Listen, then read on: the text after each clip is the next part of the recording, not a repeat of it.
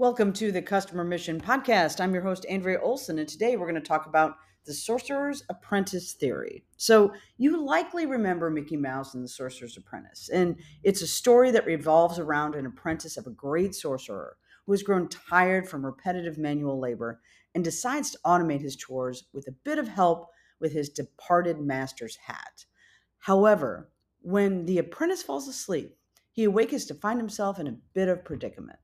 The brooms Mickey used to help him clean have been kept replicating, and now things are out of control.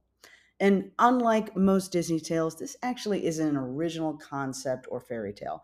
Instead, it's based on the poem of the same name by Johann Wolfgang von Goethe, the author of Faust. There are multiple interpretations of lessons from this story, and one of the most frequently cited is about the consequences of laziness and getting involved in things you don't understand. But I'd argue that's missing the point. Consider Pandora's box.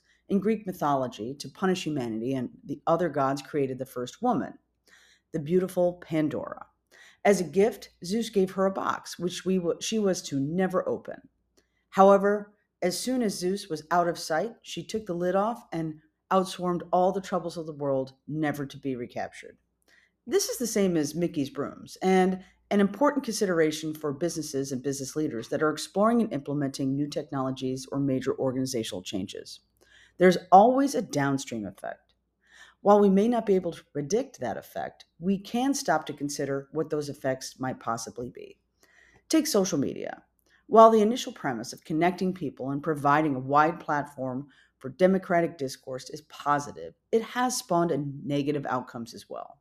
The Sorcerer's Apprentice theory illustrates this, the idea that something can create a lot of new problems that you did not expect, and therefore you must not only examine the intended positive outcomes, but also the potentially negative ones. It's important to examine both sides of the coin, as there are often ways to mitigate those negative outcomes with a bit of preemptive effort. So say you have a major organizational change, which will impact every department in the company.